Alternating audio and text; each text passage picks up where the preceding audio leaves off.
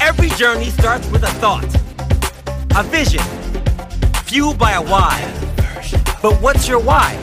Why do you want to be more today than you were yesterday?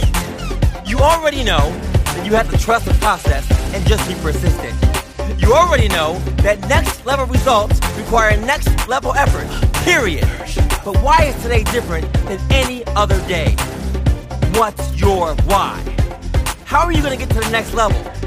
See, most of you want to make it to the promised land of success, but aren't willing to make the sacrifices. Let me be clear. Nobody said it was going to be easy. No handouts, no excuses. It's just you versus you. It's go time. Find your why for the 5 a.m. wake up call. Find your why for the extra mile you have to do after the workout. Find your why to face that fear. Take that test. Make that move. Come on, y'all. Your whole life has been a warm up for this moment right here. Today. Are you finally ready to play? You gotta decide to stay always on the move. Less talk, more action. Just be better. Just be more. Be more today.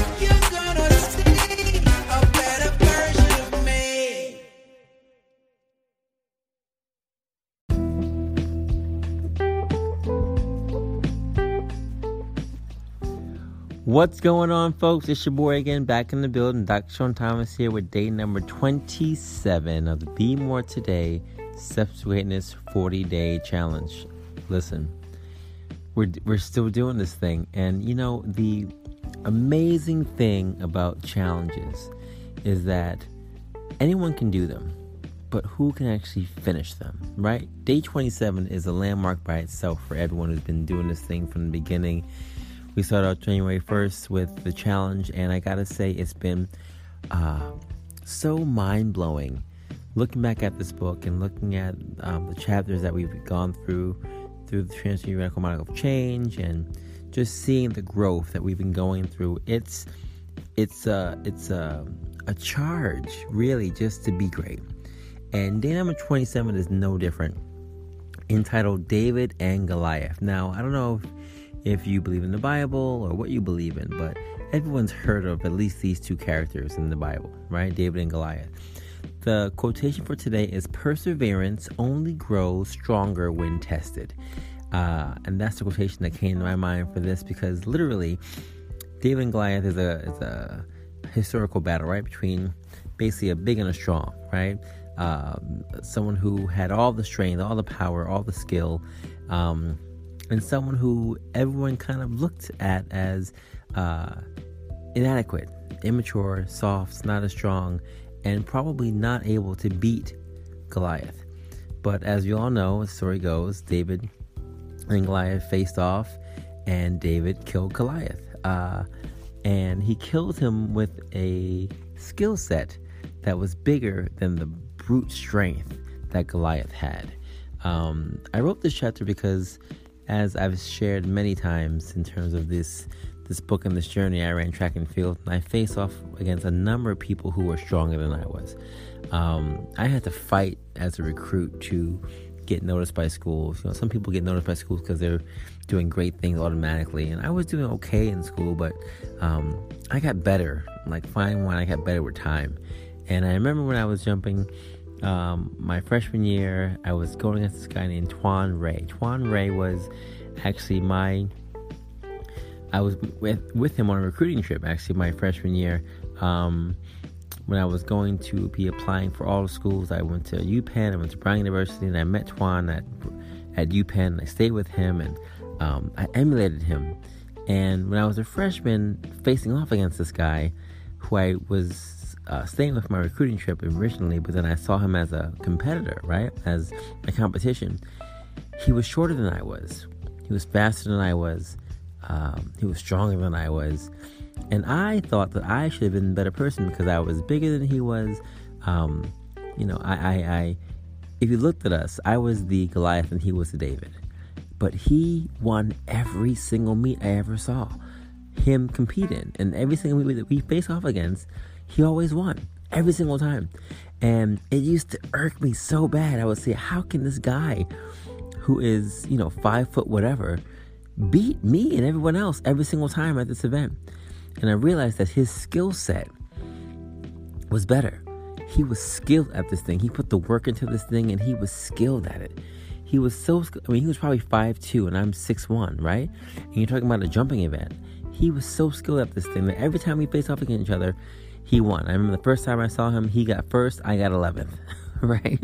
So three years went by and I lost this guy every single time until my, my uh, junior year, his senior year. I remember it like it was yesterday because every time I saw him, I would do better and I would be more compelled to compete better. You know, all that stay in the pit, all that kind of stuff. That was basically during this tenure.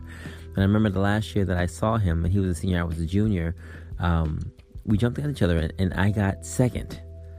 I got second, he got first. And I never beat him. I never, ever beat him. But I came so close. And then the following year, when he was gone, I, I was certain that I was going to just start winning Ivy championships on my own, right? Because he was gone. My main competition was out of the way.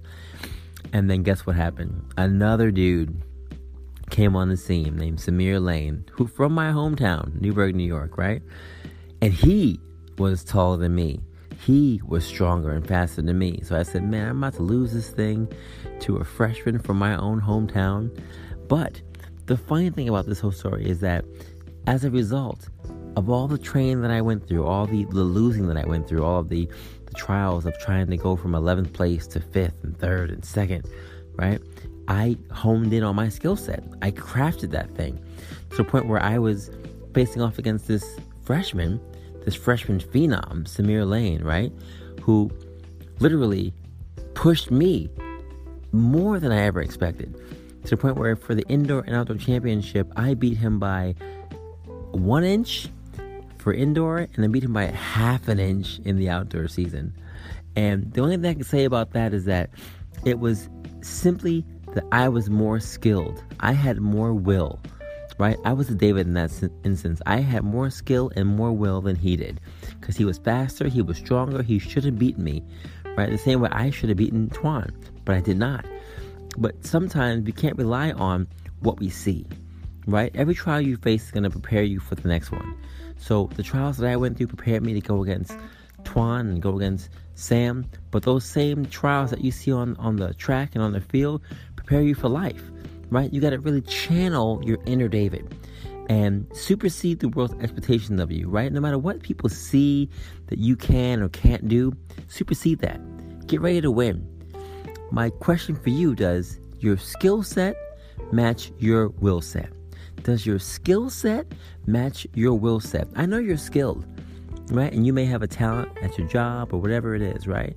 Um, but does it match the will, the will that you have to win, the will that you have to get through this thing, to pass that class, to push forward with your program, to go, against all odds, right? No matter what people say about you or think about you, does it go against all those things for you to be the best version of yourself?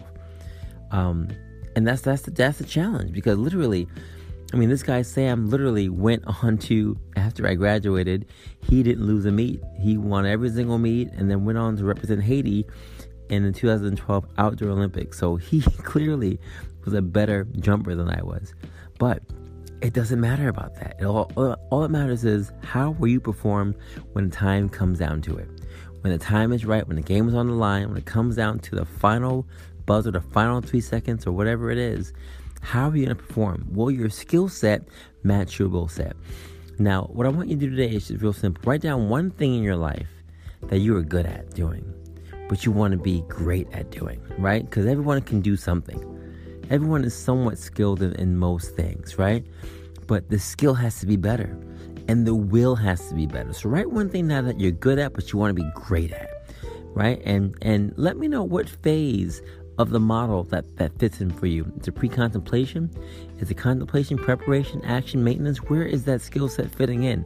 Because you want to get it from wherever it is to the next level. We're talking about next level stuff, right? We're basically going through these phases and trying to get ready for the action phase. We have to really start doing lights, camera, action, getting ready to do stuff. But you got to put the work in now to hone that craft, you got to lose some battles now so you can get ready for the big picture, ready for the big battle. Because at some point in time, you're going to get tested. You're going to have to get tested to get ready for the big show. And who knows when it's going to be for you? Who knows when that test is going to be for you? But if you work on that thing now, if you hone your craft now, if you get your skill set and your will set right now, then you too can persevere. And again, perseverance only grows stronger when tested. So when people say, man, I hate getting tested, I hate doing this, I hate doing that, yo, these things are going to be the things and and the, the, the devices that make you stronger. No one ever gets stronger by doing the same thing all, all the time. No one gets stronger by winning every single time. You have to lose sometimes to get to be a, in, a, better place. You know, uh, on the anniversary of Kobe Bryant's death, which was yesterday, right? A year ago, I think about all the things that he went through losing. That when winning was on the line, it came natural to him because he had gone through so much to get to that, right? Waking up at four o'clock in the morning, putting in the time and the work and the effort injury battles and all kinds of other things. He went through all those things to prepare him for the great show. For so when he was on that stage doing all the, the amazing things he did, right? Athletically, it, it, it was because he went through perseverance. And that perseverance only grew stronger when it was tested. So when it came down to the line, you want the ball in Kobe's hands. I want the ball in your hands. I want people to know that when things are on the line, that you can be tried and you can perform at your highest level, work wise, athletically, spiritually, mentally, whatever it is. Being ready because you know perseverance only grows stronger when tested. So embrace the trials, embrace the journey, and continue to take your steps to greatness to be the best version of you. I'm getting excited, folks. We got 13 days left for this challenge. Continue to push forward, and I will see you all tomorrow. Let's keep going. Let's stay stronger. Peace.